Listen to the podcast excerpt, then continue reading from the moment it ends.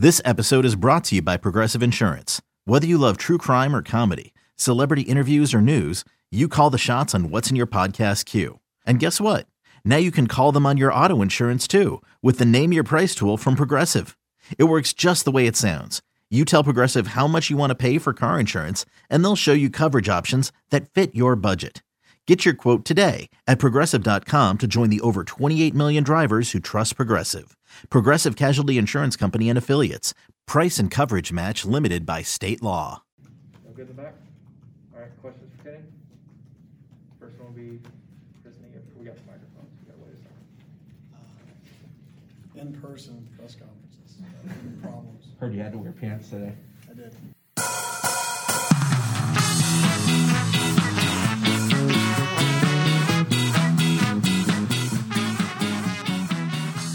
All right, I think we're live, Christopher. Uh, welcome to On the Bench. I'm Brendan Sonnone. I got Chris Nee joining me. This is the first time I've hosted the podcast in what, like two months. I'm I'm a little, little rusty here. It's like riding a bike, buddy. Just hop right back on. So before we get going, and this episode is going to be Chris and I basically kind of putting a wrap on uh, season preview content that we've been doing periodically here in the last month or so, but then also getting into the Notre Dame preview as FSU is just two sleeps away from facing Notre Dame on Sunday evening. Should be a pretty, pretty crazy environment at Doak Campbell Stadium. Uh, but first, Chris, I got to ask, why did you ask Kenny Dillingham about his pants the other day? I was told that Kenny uh, inquired if the press conference was going to be via the lovely Zoom or Ah. in person. And when he found out it was in person, he realized, well, I definitely have to wear pants then. I mean, that's fair. Uh, are you wearing pants little, right now? bringing a little lightheartedness to it, buddy. Just trying to have some fun with it. It's not all as serious as we make it. That's very true. So speaking of it not being serious, of it being fun, uh, like I said, Chris, it's going to be a expected a pretty pretty ruckus environment on Sunday evening. I don't know if it's I don't think they've announced it to be a sellout yet. They're still working on that, but the student section has sold out uh, of tickets, and we're we're going to see at least seventy thousand, probably probably closer to eighty thousand, and close to reaching the capacity amount on Sunday evening. Obviously, the first time FSU's been able to be at capacity in more than a year. Uh, a big opponent, only show in town on Sunday. So, what are your thoughts on on the environment? What we're going to see coming up here in a couple days? Well, we'll probably be the best crowd since the VTech game. So it's been a while. Um, hopefully it endures more than the VTech game because obviously that didn't get going very well at all. Um, I'm looking forward to it. I mean, I, football's so much better with people in the stands. It, it's an enjoyable experience. At the end of the day, football games, especially at a university, are like a family reunion to some degree. You're getting with friends, you're getting with people you haven't seen in a while, you're getting with people from out of town. You're having a little fun. Hopefully, your team wins, and man, then you're going to have a hell of a lot of fun. But you know, I'm just looking forward to it. I, I love the game of football. I enjoy it. It's one of those things I did as a kid growing up. Used to go with my older brother when he was here as a student. Obviously, I did it as a student, both as a person covering games and a person just attending the university.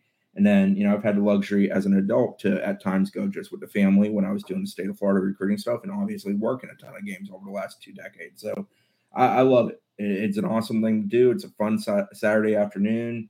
Win or lose, it's still enjoyable to see people that you call friends and just hang out with people. And there's memories made in there. There's things. I mean, we talked about you know openers a couple shows ago, and I, I harkened back to the Louisiana Tech game in the late '90s. You know, favorite game in Doak '96 UF comes to mind. So you know, you're, you're talking about things from 25 years ago, for example, and obviously there's been a heck of a lot of good memories in between 25 years ago and now for me.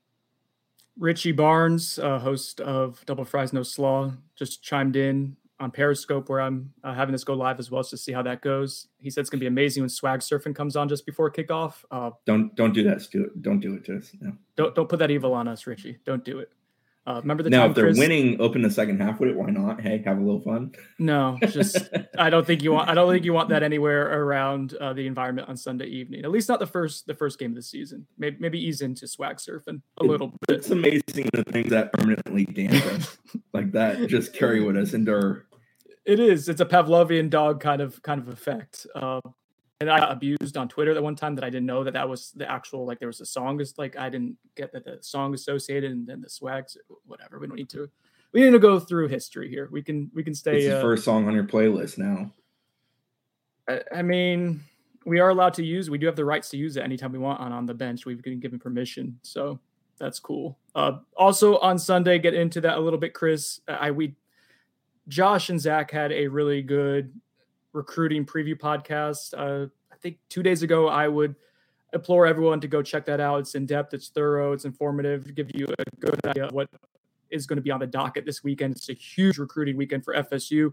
Uh, but real, real, real quick, Chris, uh, to add in that there's going to be a lot of recruiting, and then there's also going to be commemoration of Bobby Bowden.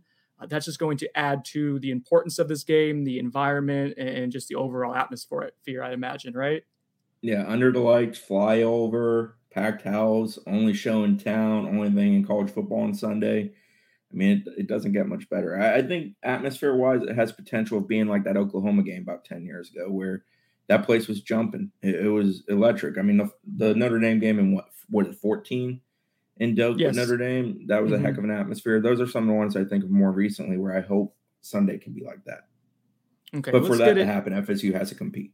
Has to compete. Well, let's get into the game preview uh, the game preview aspects of FSU Notre Dame. So Notre Dame comes in as the number nine team in the country according to the AP poll. FSU is unranked, and right now, I think as of this morning, as we record this on Friday morning, Chris, Notre Dame's the, the line is down to Notre Dame giving seven points. So it keeps kind of moving lower and lower. I don't know what to make of that. I don't know where that, that change is coming from, but it opened at like what 10 and a half points or so. Yeah, so it was when I was in some. Vegas in late July. It was nine and a half, I believe. I had just dipped under ten at that point. So yeah, it's been a slow climb down. I don't know if, if someone knows something that, that we don't know or whatnot, but yeah, it's a touchdown, a touchdown favorite for Notre Dame right now. Uh, let's start off with FSU's offense versus Notre Dame's defense. Uh, so, some some stats here, and then I'm gonna get Chris to go into to personnel. But uh, Notre Dame is coming off a season in which they were 56 nationally in yards allowed per game with 5.56. Uh, they do lose a couple of, of key defenders in the front seven. Jeremiah Owusu Koramoah, uh, I think he was number six last year. He, he was the hybrid safety linebacker. He went in the second round to the Cleveland Browns of this past year's NFL draft. Uh, talent level probably beyond a second round pick that the NFL just didn't know like whether to use him as like a hybrid safety or uh, a linebacker. And he's going to be a very good pro in my opinion because he just flies around and hits people and that plays in the NFL. You'll you'll you'll succeed for a long time to be athletic and to be able to, to hit and strike. Uh, they also lose their sack leader. I'm gonna butcher his name. Uh, Edet Konubo Ogundeji. I think I got that okay. It wasn't smooth, but we got there. So they lose a fair amount, but uh, Chris, maybe in the personnel know who's coming out. They do bring a lot back in that front seven still, and then also uh, maybe you want to start off with this dude here because I know you love him, Kyle Hamilton at safety. Well, they lost. I think it was nine total to the NFL draft last year, and that's on both offense and both defense. And it was it was fairly split among the two groups.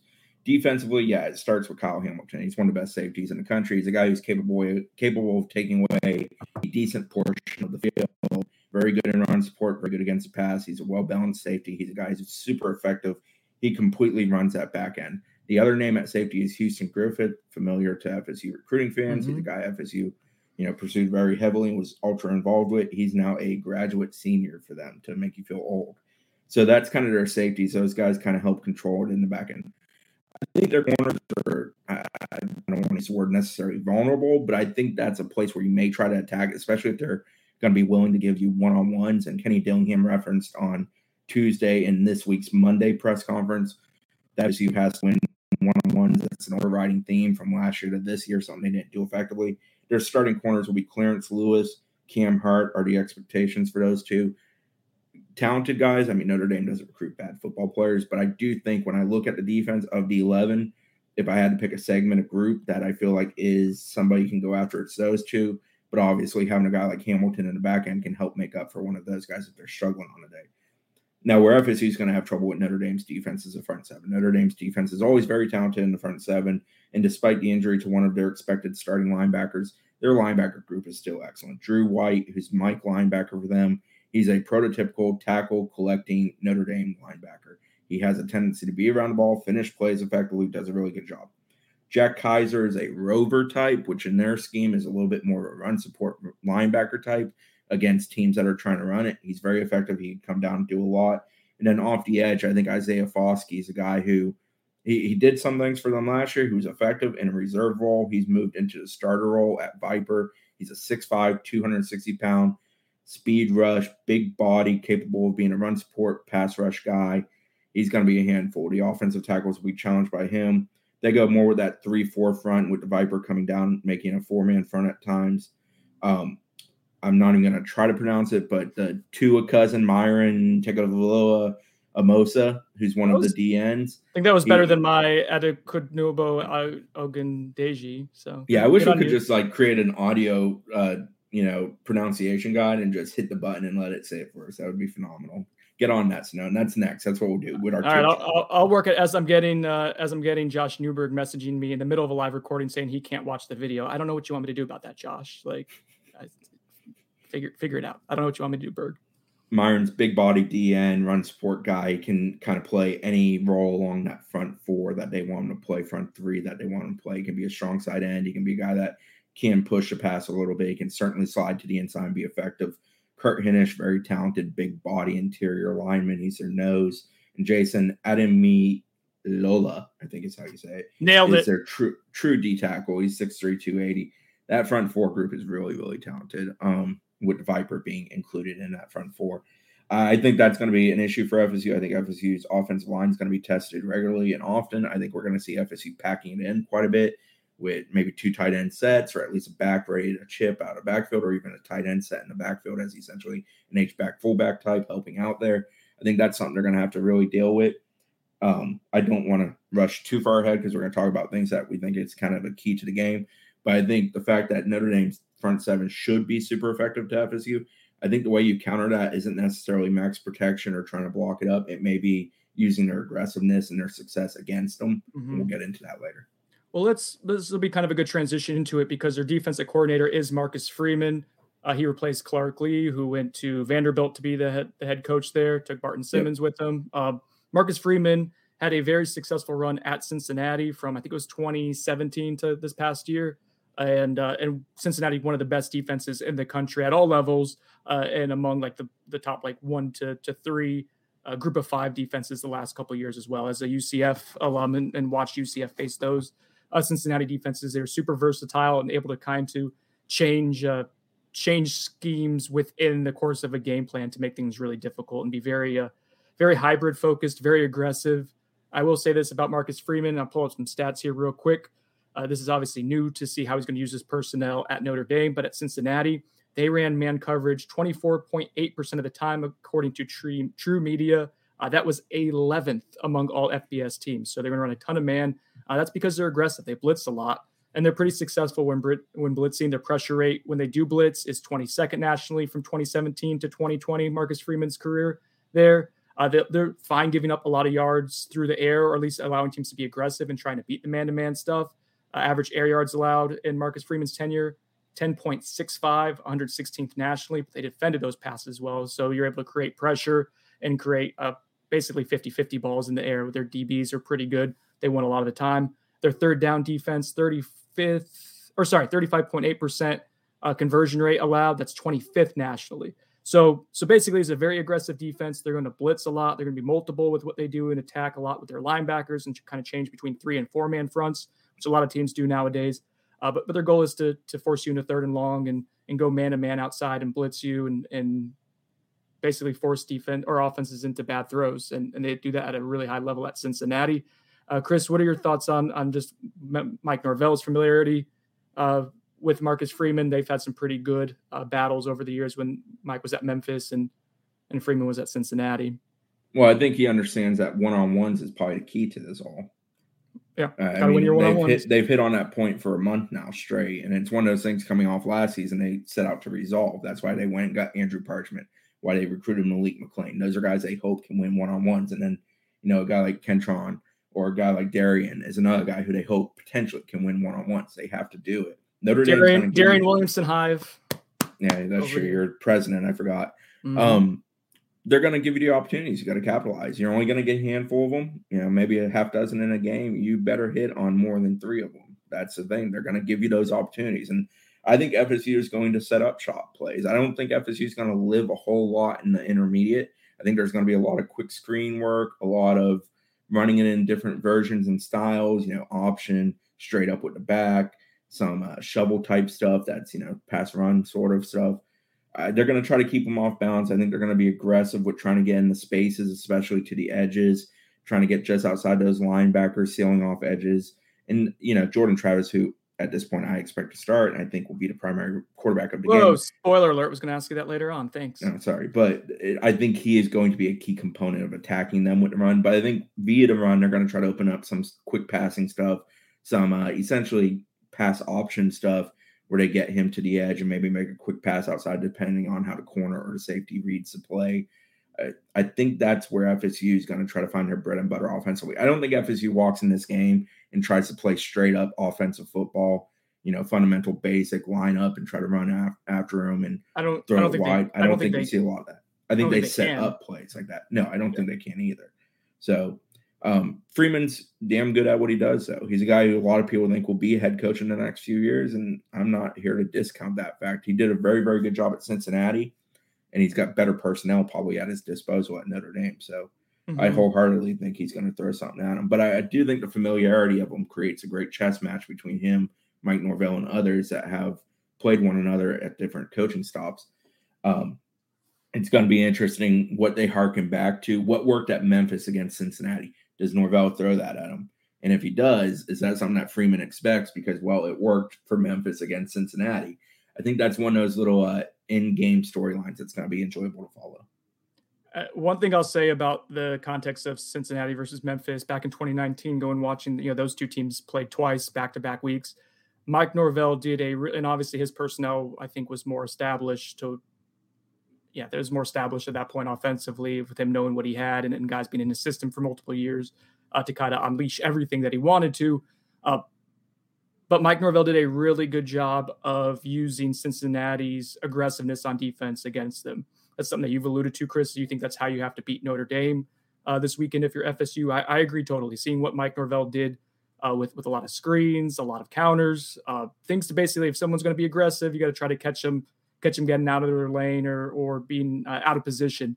Uh, a lot of quick throws too to the perimeter, uh, maybe some crossing stuff, and and basically you're just trying to beat those man to man concepts and hope you get numbers, and then like you said, win those one on one. So that's going to be a big part of the game plan, I would imagine, coming up here on Sunday.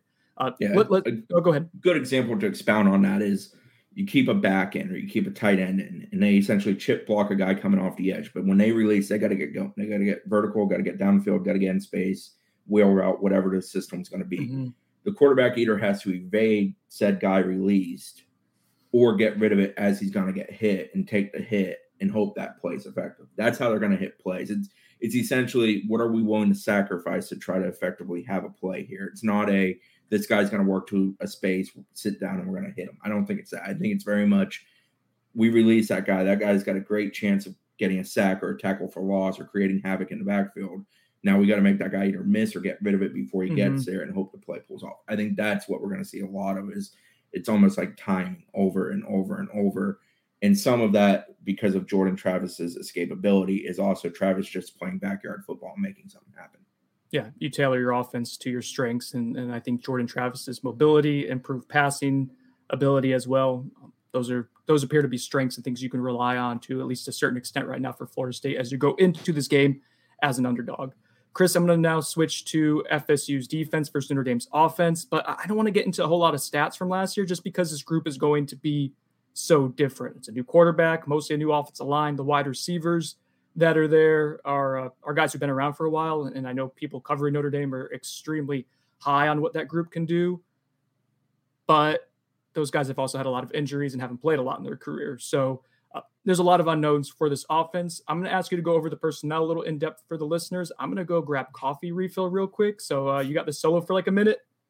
Yeah, I can do it. I got it. So if I was a betting man, I would bet on Kevin Austin. He's a veteran wide receiver for Notre Dame. He does not have a lot of career stats, but he is a guy that since the moment he walked on campus there, they believed he was going to be a big deal.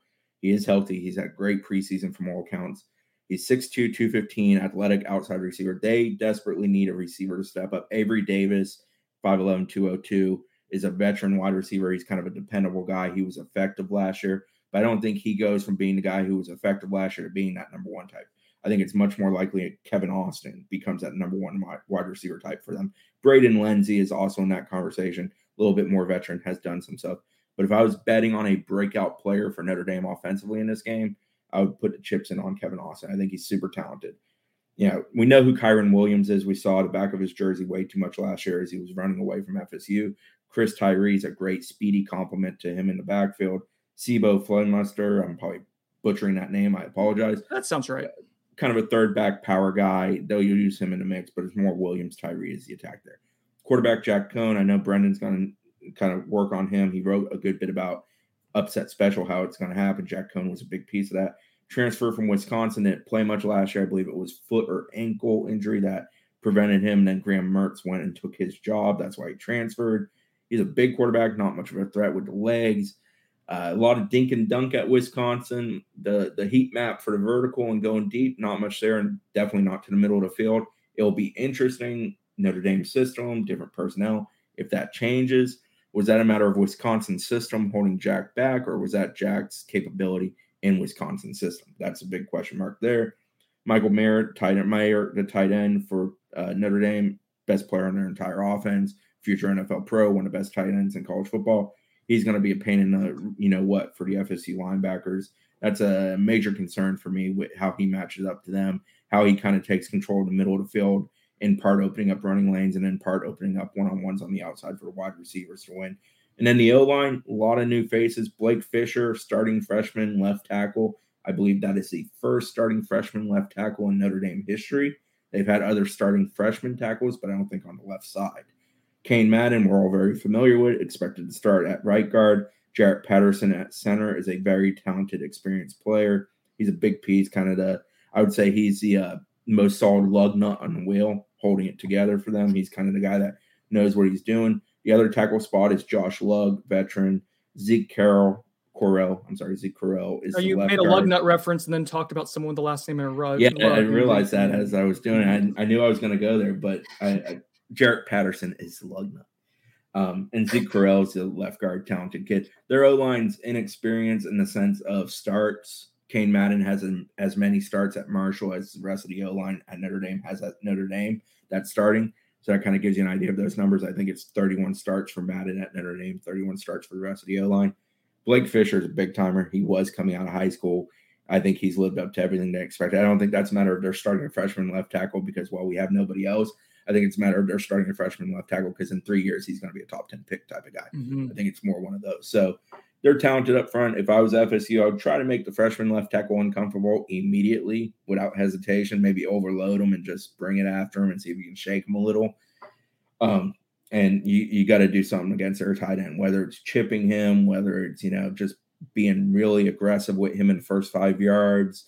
You got to try to take him out of the game plan to some degree and force it on somebody else because he's a guy that knows he can do it. The Avery kid at wide receiver is not one that knows he can do it, but they don't have a lot of offensive skill other than running back, tight end, and that one wide receiver that has really done it at a high level. So I think you try to put the onus on those guys. Going to Notre Dame's offensive line, because ultimately I think we, we both agree, and this is going to sound cliche, but it's going to be very true for this game. This game's going to be won in the trenches and how FSU's defense responds to Notre Dame's uh, potential or assumed physicality up front. We know what Notre Dame wants to do. They want to run the ball a ton. They ran it right at FSU last year uh, without much resistance. What was the final uh, tally for rushing yards? Was it like 328 or something like that? Yeah, it was 300 plus, which was just painful.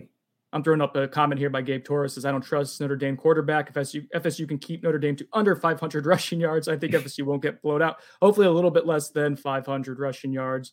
Uh, but my point being is that FSU is going to is going to feel Notre Dame early on. Notre Dame is going to try to assert itself. Uh, we're expecting, you know, two tight ends, and and basically, if you're Notre Dame, you want to force FSU to try to stop the run with you know four three three four whatever you want to say personnel with it with its base defense. You don't want them to get to their defensive back rotation with that group being perceived better than last year. Um, so that's going to be a big part of it. Going to the running game, Chris, I do want to say you touched on the offensive line and and some of the guys they lost. They lost three players that were in the top 100 of the NFL draft on the offensive line alone last year.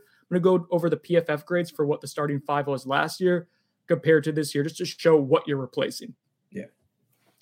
from left to right, Notre Dame's PFF grades and 80 is really, really good, 90 is elite, just for context. 89.9 at left tackle, 81.3 at left guard, 81.7 at center, 76.5 at right guard, 89.6 at right tackle. Your tackles were basically top 10 Power 5 tackles last year. Now, coming up in 2021, left tackle not available. Chris mentions a true freshman, but, but one who, who very well may be a stud, but, but first game, we don't know. Uh, left guard, 56.6, center returner, 81.7, right guard, that's Cain Madden. Love nut. Love nut. Love nut. Uh, 90, 92.5 for Cain Madden. That's at Marshall. So group of five numbers. Uh, we expect Cain Madden to probably be a very good power five player, but probably not going to be quite as dominant as he was against uh, CUSA competition. And then right tackle, the, the original lug, but not the lug nut, 68.6. So the tackles, there's going to be a huge difference in terms of what you had in terms of experience last year. Uh, potentially play, we'll see, but but the experience drops off quite a bit and left guard certainly a big difference as well. So so we'll see if Notre Dame can run effectively on FSU. But Chris, you mentioned they still have those two really good running backs that one-two punch. Uh, FSU is going to be asked to be physical early on. How do you think they're going to respond to that? I'm very interested in that because the way preseason camp is, and not just solely for FSU, the way college football has done it, there it's not near as physical as it was 10 years ago, or certainly not as it was 20 years ago when I started doing this. So there's not a ton of hitting. There's a lot of thudding, a lot of keep them on their feet, you know, don't get down. Once in a blue moon, you see a DJ Lundy fly out and put somebody on their rear end, but it doesn't happen a lot. So all of a sudden, you roll out there on Saturday night, your juices are flowing, everybody's into it, and you got, you know, five, 300 pound guys up front trying to flatten you and you know somebody shooting through the hole, leading Kyren Williams, who's a big old back in his own right, trying to stop you. And all of a sudden, you're trying to take that guy on one on one, and you've not hit somebody this hard since November of last year or December last year because of the scheduling.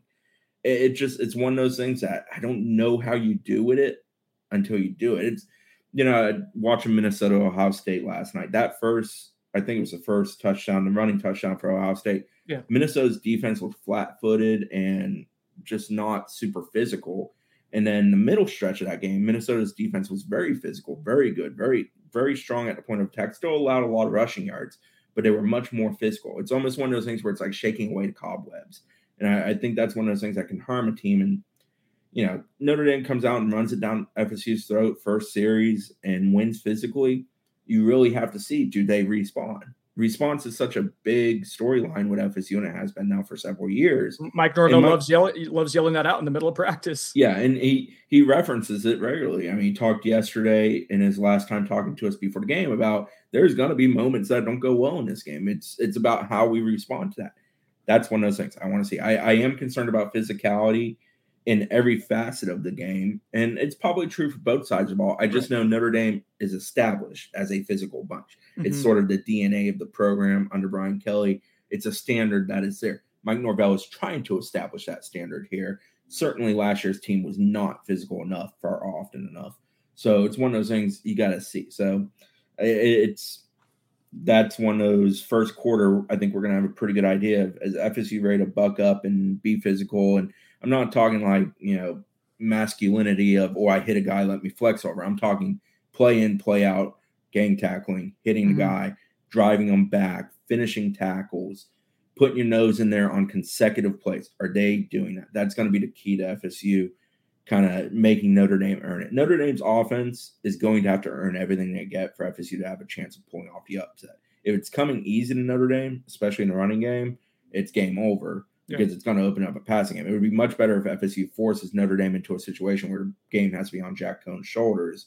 I'd feel a lot better about FSU's chances there of maybe making something happen. Let's talk about Jack Coan real quick. I did do something on Noles 24 7 to kind of show some of the metrics that he has as a passer. I won't get too bogged down into the numbers right now. You can check it out on Noles 24 7. Chris alluded to this. Like we have radar charts and we have some passing bins, and, and the radar chart will show the frequency of throws, like how often he goes to certain areas of the field uh, and and it'll be a deeper shade of yellow or whatever the color is for like a high propensity to throw in this area. When you see that, and that's just targets, it's almost 10 yards and below with this couple of like going to 15 yards or so on, on the outskirts, uh, on the perimeter a little bit. So when he was at Wisconsin in 2019, granted, different offense, different offensive coordinator, different personnel around him, uh, but everything was living in that 10 yards or under area. I will say the passing bins show completion percentage or efficiency. You can kind of change the metric you're looking at uh, to, to fit into the passing bin, but just completion percentage, it kind of marks it from green to red. Green is a high level of uh, completion percentage compared to the rest of the country. Red would be below average. And to me, this was interesting. Jack Coan stuff on you know screens and then 10 yards or fewer, really, really bright green. Like he was very efficient, you know, 80% in some areas. Oh, I think one area was like 89%. And, then in the 70s, you know, between like five and 10 yards. So very efficient, very accurate within a short area of the field. And when you watch him play, you see that. That shows up at Wisconsin that he's he makes quick decisions, he protects the football, and he's accurate, gets the ball out pretty quickly. But when you ask him to push the ball downfield a little bit, it gets dicier. Uh, he, he, the completion percentage beyond 10 yards drops to about 60%. Uh, a lot of red with all of his deeper mm-hmm. throws that you see. And again, you watch that on mm-hmm. film. Yeah, he can he can throw the ball and get it to a guy in one on one, but he's not someone who's going to you know drop it in a bucket and be super precise consistently if you get him to throw the ball downfield. So to me, and this is where I'm going to get into some of the game plan stuff, Chris. I, I, think it's essential. You know, you always want to win first down. Kenny Dillingham talked about the importance of winning first down at the beginning of a series, yeah. no matter what. Uh, and that's on the FSU's offensive side of the ball. Conversely, other side defense, do you want to win early downs. FSU was really bad at getting off the field on third down, even when they had teams in third and long this year uh, or this past year. But this is where you want to live. This is what you want to do this weekend against Notre Dame is to get Jack Coan in third and seven, third and six, third and eight, and force him to to beat you outside because we think the strengths perceived of this defense right now are going to be Jermaine Johnson, Keir Thomas, and whoever else you have rushing the quarterback, and potentially the cornerbacks and tra- uh, Travis Jay, Jarvis Brownlee, uh, maybe Meiko Dotson or Kevin Knowles or, or someone else in, in that regard. Jerry Jones, Jarrian Jones as well, who, who's back and healthy. So. Uh, that's what I would say. I think you have to see consistently is get them into third and long and then see what happens from there and, and apply pressure and get your best players in position to make plays. You know, we saw 8 million times over the last month during situational football, and FSU did a lot of situational football in the preseason. Cash money downs. Down. Money if, down. If, if, you listen to this later, so, yeah, they call money down, cash downs. Yeah, so it, it's it's a huge point of focus. And, but you got to get them there first. And as an offense, FSU wants to avoid getting there. Mm-hmm. But when you get there, you got to convert. Because FSU I mean, was pretty abysmal in cash downs, third and long, especially last year. I think they'll be a little bit better this year for what it's worth, but but it'd be hard to be much worse. They were dreadful in third and long on offense last year. I think the things that will frustrate the staff if it happens in this game, I think there's a handful of them. They're expecting some shortcomings. They know right. what their football team is pre-snap penalties offensively, Kenny Dillingham may blow out his other knee. Um, sorry, Kenny. One of my favorite parts of preseason camp has been when and Kenny's no longer on crutches, but when Kenny Dillingham was on the crutches and he saw something he didn't like, he would just take the crutches, throw them, and start screaming and running and limping and, and would like forget that he had an injury. But the emphatic crutch throw is to me a very effective teaching tool. I liked it. It was a um, nice prop. Pre-snap penalties not finishing runs. They will be very, very aggravated offensively if they don't finish runs and defensively if they don't tackle guy backwards. Those right. are things that they have hammered on all spring, all preseason. It's been constant. I think another one is obviously special teams. Hey, I love you, Czar. Keep that kind of energy. Whoa, 70 like I'm here for it. He's got the BDE um, right now. Special teams, another area we've seen a boatload of in the preseason. It's an area where I think FSU believes they can exploit something and maybe have an advantage we saw last year them block what five kicks, I think it was on the year. They need to be better in the return game than they were last year. I think they believe they will be. Punting, I'm not concerned with. Master yeah, all, all their all their returners were hurt last year, pretty much, which did not help, or were not 100. percent That did not help with the explosive plays. Okay, Mashimon has been very good in the preseason, kicking as far as field goal kicking. Fingers crossed, it's been pretty effective in the preseason. They're going with Ryan Fitzgerald here. They believe that he's the one. They have confidence in it. Hopefully that holds true in a game. I hope for Fitz's sake it does.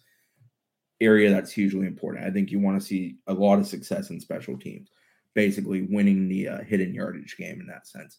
I think those are three things that FSU has to do very well that are going to play in it. But the the third down comes down to avoiding screwing something up in the prior two downs on either side of ball. and that's giving away free yards with penalties. I mean, to harken back to a game last night, Ohio State, Minnesota, when that game swung, was back to back penalties by Minnesota's offense. Um, and this is after a series when Ohio State pass interference extended a series for Minnesota and gave them the benefit. But you had, uh, sorry, oh God, he's dying. COVID. No, after the play, you had uh, extra shove by an O lineman onto the pile penalty. Next play, Carlos Dunlap from IMG gets called for a yank, clearly a hold on an inside run situation. Next thing you know, it's third and 30. You're running a little three yard run to punt it away. That game very much flipped in that moment. Ohio State's offense got going again, kind of kept the momentum of the second half going, and then boom, they run away with it. Minnesota was in a position to try to pull off an upset, and then so quickly you see them kind of sabotage themselves, and the better team goes and takes the win. And that's one of those things where FSU cannot sabotage itself on Sunday evening. Did you see UCF with the comeback win last night? I didn't make it to the end. I saw it when it was, I think it was 14 nothing when I I quit watching slash fell asleep. So uh yeah, they were losing 14 nothing to the fighting Hank Bachmeyers. I didn't even make it to kickoff. And I had a dream that UCF was down three to two. It turns out it was a little more uh, high scoring than that. Ooh, look at this nice compliment. Michael Stevens says Chris is just a flow of information. He is. Appreciate he it. He is very informative. Um, I love just throwing something to Chris and be like, hey, just talk about this and shotgun. Uh, or a machine gun, I guess. Shotgun would be yeah, shotgun's not that fast, buddy. I mean, if they do, it'd be a problem for whatever zombie tries to break into my house. Significance of a win, Chris, or the impact of a potential loss. So we mentioned the recruits on campus, yeah. right? And obviously that's going to be big. And, and this is a team that hasn't won a season opener since 2016. So it's been a minute. Uh, what would a win mean for this program? And conversely, uh, how do you think this team responds to a loss? I guess it depends on what kind of loss, right? I, I think a win means everything. I, you know, I, I think Mike Norvell and his staff feel a hell of a lot better about where they're at in the timeline. Uh, from a recruiting standpoint, we're going to get some emotional decisions if they're pulling off a win in that stadium because that place is going to be bananas. And well, I'm here for it. You know, I got 11 official visitors and probably ballpark of at least another 100 kids coming in. There's there's going to be somebody that's like, I want to be here. I want to do this. That happens. They may not stick with it in six months, but they're going to love it in the moment. Um, no, a win would be huge. I, I think I think a win would change the attitude and the feeling among some on the roster, especially some of those guys who have now been here three plus years, of we can do this. I think last year UNC was a nice shot in the arm in a positive moment, but it was in the kind of drab of a bad season. And they knew, you know, I don't think they believed they could sustain that week in, week out because of what was going on last year.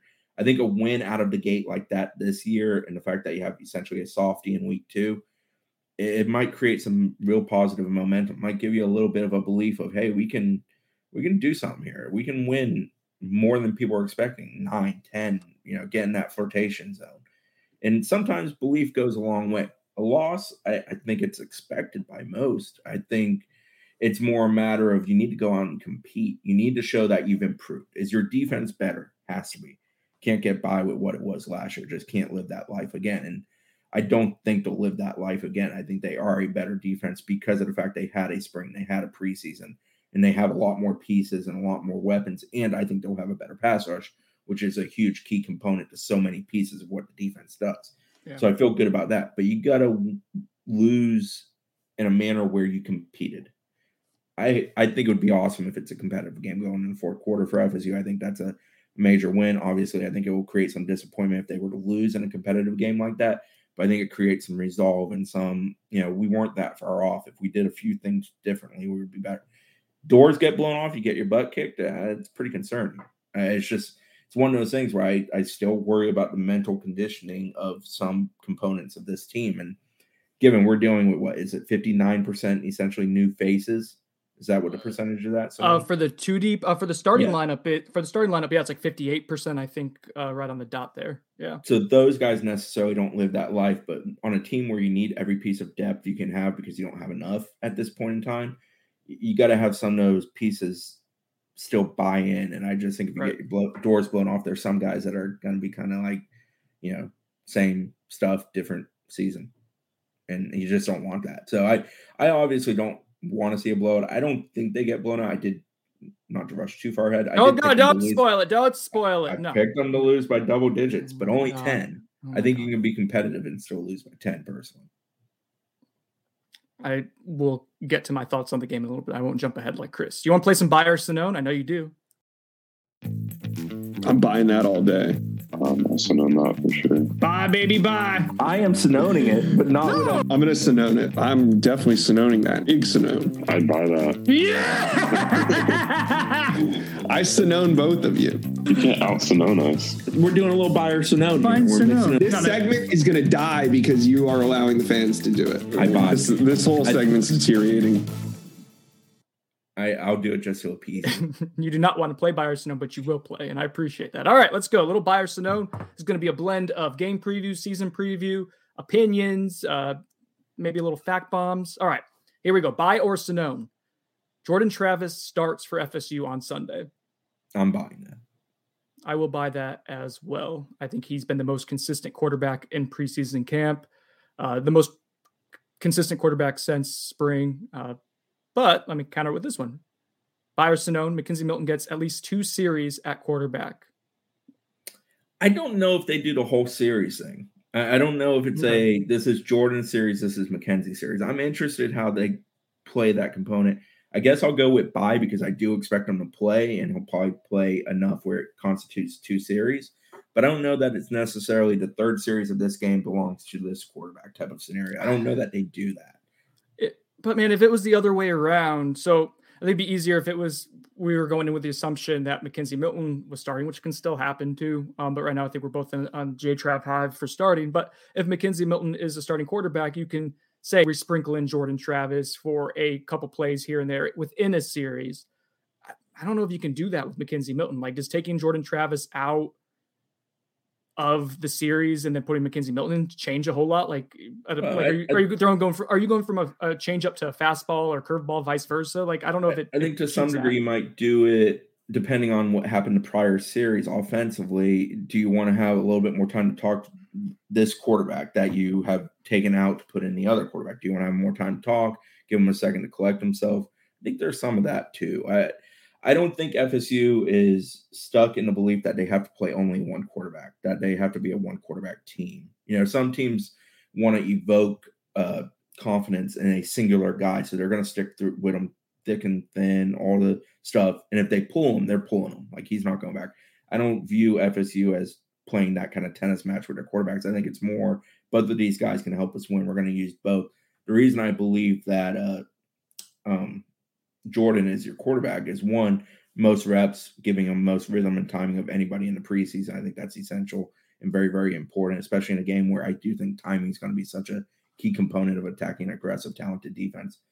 Um, but I think Milton can go in there at times if if you want to give Travis a series just to collect himself or catch a breather, or if you just want to change it up a little bit or give Notre Dame a different look, get them uncomfortable to some degree because well, they're teeing off, they're doing well against this when Travis is in, but the offense may look a tad bit different with Milton. I think it's more about uh, kind of altering the rhythm of how the game is flowing more so than uh, maybe feeling like you're latching your wagon to a certain quarterback horse. I don't think it's one of those where they're playing favorites. I think it's more trying to keep Notre Dame off balance. All right, by or Sonnone, McKenzie Milton starts at least five games for FSU this season. It's a good one. It's a stumper. For now, I'll go Sonnone. Okay. I don't know. I think I'll go Sonnone as well, but I think it'll be close. Uh, I think we'll see both start throughout the course of the year. Kesna Lawrence asks, buy or Sonnone, FSU gets at least one interception off of Notre Dame. I'm going to buy that. I think this defense has been super aggressive and has been pretty good at catching the football this preseason. Well, he So went you- one plus, so I feel like he's saying over one. I'll go with push. I think they get at least one, but I'm not convinced they get multiple. Gotcha. I, I, think Notre, I think Notre Dame's going to be run first and very careful with the ball. that is a Jack Coan special. I, I just, yeah, I think the defense has been really good in that aspect this preseason, and I could just feel it. I could feel it all the way down to my plums, Chris. Who's Uh, getting it? Uh, Travis Jay I'll Hmm. go with Travis. I'll J. go Kevin Knowles. Oh, he has. a ten- him, him and Shyheim Brown tend to have a nose for the ball. I don't think Brown gets enough reps to improve that Mhm. possibility. I think Knowles may as a nickel corner. Yeah, I feel really solid about the future of the DB room with those two. They've been really nice this this preseason. Hunter Washington has his moments, probably a, year or two away, but And I love that kid. He Yeah. he drives people nuts on the field. He's He the does. Defense's version of Jackson West. Chippy. Yeah, you got two chippy guys. Maybe those two chippy players get into it every now and then at practice, but you know what? Pretty fun. I'm here more for of it. More of that is needed uh, in this program right now. Uh, Buyer Sonnone, Andrew Parchment leads FSU in receiving yards this season. This season. Season, Mhm. I- I'll buy that. I think he has at least a couple really big games to help fluff the numbers a little bit. I'm interested to see how consistent he can be. I'll buy that too. I think he'll be. I think, like you said, he'll have some games where he's kind of disappears a little bit, and some games where he puts up, you know, 100, 150 receiving yards and goes goes off a little bit. Uh, Rob Alvarez asked, "Will Jermaine Johnson get a sack on the freshman offensive tackle?" I'll I think buy that. Jermaine. I'll buy that too. Buyer Sonnone. Uh, let's see. Oh, and, and by the way, people listening or watching, uh, you can go ahead and subscribe to us on YouTube and watch live videos, get notifications when we go live, uh, whether it's a Q&A podcast, a live podcast recording like this. Sometimes Josh and I will just kind of uh, fire up the, the YouTube and go and answer questions. And maybe I'll have an adult beverage when I do so. So yeah, go ahead, subscribe. The kids say smash the like button. I don't think it matters how hard you uh you smash or, you could just like lightly like tap the the like and subscribe buttons. That's that's fine too. It all So- works. On that last question, I always think back to Rodney Hudson when he got thrown out there for the first time. Mhm. He just froze up completely. And he was very good the rest of the game. I believe it was at Clemson, if I recall correctly. But like first drive, he straight up froze on the field. And Rodney Hudson's arguably the best center in the NFL, going on a decade of the decade of it, NFL. So like he's super good. But the first moment for a guy, it's still a moment. You know, who was it? Robert Cooper the other day who- said, you know, Yep. my first time out there, I just forgot what the play was. It His, his, his first play, yeah, it was the Virginia Tech game. His first play was a missed assignment 'cause he just got up there and froze. So Blake Fisher thinking he's supposed to go forward instead of pass pro, and Jermaine Johnson just goes flying by him, and there you go, you got your sack. So I feel like that's one of those things that can easily happen. We'll see how how it manifests itself on Sunday, but Jermaine Johnson is talking the talk right now. We'll see if he walks he- the walk. he- but he, He is in desperate need of hitting somebody. He Yeah, has been seems- insanely frustrated by having to let up on trying to hit quarterbacks in the preseason. He does not seem like someone who's going to shrink in the moment based on how he's carrying himself right now. We'll see on, Yeah. on Sunday, but there's reason to be a little excited about what he's going to do. All right, just a couple more left here. We're about to wrap up. Uh, Bayer Sonnone, the entire running back room is out due to COVID this week. I'll read it. Sonnone, Sonnone, Sonnone, Sonnone in the Reddit rumors. A majority of the depth chart at that position practice the last two days we were at practice. I don't want to. I don't want to say days or numbers. I don't get ourselves in trouble trouble here. I expect the running back room to be pretty intact and healthy. And yeah, uh, yeah, yeah, yeah. We'll just put it that way. Uh, by or Sonnone, what is FSU's season record? I know it's not a by or Sonnone answer, but you know, play the game. Um, I'm living that six and six life. All right, I am too. I am too. I was. I, I would say this, Chris. Back in like maybe the first like seven or ten days of camp, I was thinking four to five wins. I think After the around- Tuesday where the two reserve quarterbacks were dreadful, the eight turnover day. and the centers were bad, and uh, Yeah, it, it was in that range. concern. It was in that range. No, I think six and six is probably reasonable still right now. Maurice Smith is fine snapping it. He has a moment here and there, like most centers do, but in general, Maurice is a cool, confident center. hmm But man, after that, it's a big concern. Drops off. Baveon Johnson's okay. He's not as disastrous like a couple of years ago, but but there may be one or two moments if he has to snap the ball out that it could get a little dicey. And then after that, man, it, it gets really problematic. Um, yeah, so just something to monitor and to watch. So hopefully that that does not come to fruition for Florida State. All right, last Byerson I got for you here. Byerson on FSU is more likely to beat Notre Dame than it is to lose by two scores. I'd agree with that. Well, I picked them to lose by 10, so technically that's two Uh, scores. two scores means. but I thought they were going more with 14. I, I think it's more likely FSU wins and loses by 14 or more. All right, Chris, let's get to see or season prediction, game prediction, game prediction, and then we'll get out of here. I believe I went with 34 24. It's up on the front page now. A lot of what I talked about, I kind of covered in there. Obviously, for FSU to pull off this upset, they have to be effective at not getting penalties against themselves, getting a couple turnovers, giving themselves extra possessions, finishing plays on both sides of the ball, winning one on ones on offense and on defense, uh, bothering Jack Coan, taking away the running game of Notre Dame. Offensively, FSU, I think they have to play into Notre Dame's aggressiveness and kind of catch them off guard at times. I think that's attacking the middle of the field when the linebackers are flying in. I think that's doing stuff off the edge of the line when an end is crashing down on the quarterback. you know, who is supposed to pick up a tight end or a running back coming out of backfield or the outside backers gambling, or you know, a safety comes crashing down the middle of the field so can get there and hit it. It's going to be a matter of FSU putting together drives in the sense of draining some clock, keeping the clock balanced, but they got to hit shot plays. If they hit four or five shot plays, they'll have a shot of pulling this off, but they're going to have to hit at a pretty high rate. I don't think they take those a ton. I think they set them up a lot. When they come along, they have to hit them. But at the end of the day, I think Notre Dame's a better team, better depth, uh, better kind of idea of who and what they are established. I think that defense is going to bother FSU. I think FSU is going to have some trouble of moving the ball at times. Um, it would be very beneficial if FSU comes out of gate effective offensively instead of kind of having to play catch up. I don't think they're built Mhm. to play catch up. Um, but yeah, I, I picked Notre Dame. I think Notre Dame's a better team. I think Notre Dame has a real shot of going ten and two or better this year. Um, you know, I, I like that team. I think I, I'm bullish on a guy like Kevin Austin. I think he can be pretty damn good. I remember him as a high school prospect. You know, and they got some other pieces that will help free him up and give him opportunities to make plays. It's more a matter of can Jack Coan make Kevin Austin as effective as Kevin Austin can be. I remember, well, okay, so real quick on the message board yesterday, someone presented a question to us, Chris. Is it basically Positional pos- matchups. yeah, positional matchups. If you just go like quarterback compared to quarterback, not even across the ball, but quarterback to quarterback, who's better, running back to running back, all the way down the line. Uh, what do we have? Like FSU maybe has three of those positions where we feel like they're better at. Yeah, like I quarterback. I, I'm no lover of Jack Coan. Um, I think Travis's uh, athleticism, escapability is interesting. I feel like going push is kind of a eh move on my part, but I would probably go push at best, mainly because I need to see Jack Coan in person. I don't watch a lot of Wisconsin football outside of here and there when they're on Fox. What? Um, yeah, I know, shocking. I like entertaining myself, not being bored.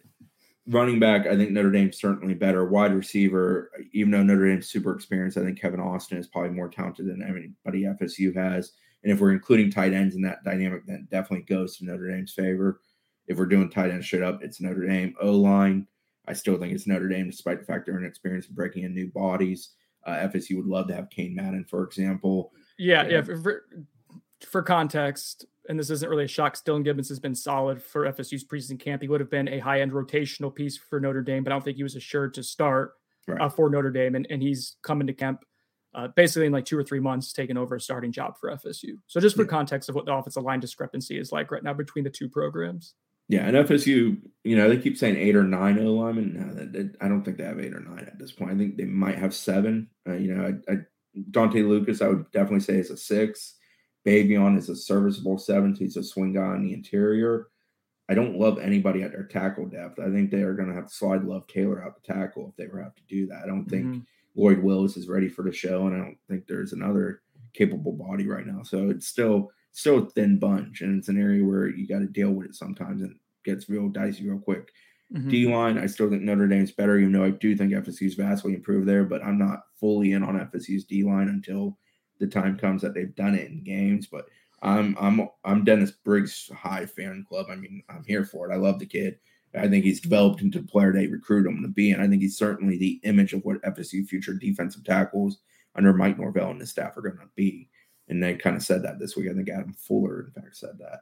Um, Jermaine Johnson, we talked about earlier. I think Keir Thomas is also a big key to everything they do, and I think I think Marcus Cushing is a big piece because last year they didn't have that third capable body they could go to when a guy needed a moment to get catch his breath and such. I think Cush needs a big help in that regard this year. Um, and Quayshawn Fuller, to a degree, behind Keir Thomas, is a big body to hold set the edge. Linebacker is still a massive concern for FSU, so I'd give Notre Dame the edge there. DBs, uh, Kyle Hamilton's better than anybody FSU has in the secondary, in my opinion. So I'd give the edge to Notre Dame there. Special teams, you know, Notre Dame's super experienced in that group with punter and kicker.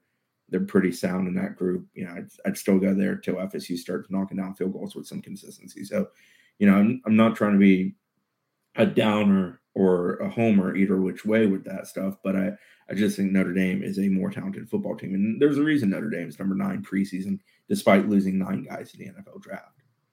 Yeah, it's and again, this is all on paper. The exercises that we're doing, we'll see what happens. Obviously, on Sunday. I know it's a boring answer to say we'll see, but but it's the first game of the season. Last year was so weird in terms of being able to judge what what this FSU team can be. They've overhauled uh, almost half the starting lineup in in the last year and a half. Uh, you have a full off season now that you did not have last year with Mike Norvell, Adam Fuller. the strength staff. So th- there's certainly a chance for a huge jump for FSU. We'll see what happens on Sunday. I went with FSU losing 31 to 23. Uh, and, and I think that we'll see this FSU team compete. Uh, I think we'll see it go well into the second half. I just Notre Dame's experience across the board on defense uh, and the way they're going to attack FSU, their strengths and their matchups on offense to FSU's weaknesses. Uh, I just don't think it portends to FSU being able to pull off the upset. But again, we'll see on Sunday. All right, Christopher, anything else before we get out of here? No, I hope people enjoy themselves. I hope that place is loud. I hope it's Mhm. fun. I think the weather's supposed to be good. Knock on wood.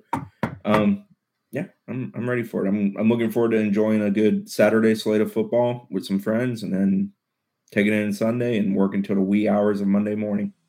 All right, everyone. Enjoy safe travels to Tallahassee for coming up here. Uh, hopefully, you have fun on Sunday. We'll talk to you, I guess, probably wee hours of Sunday morning, maybe Monday morning on On the Benches. We do a live rapid reaction podcast. So check us out then. Until then, we'll see you in a few days.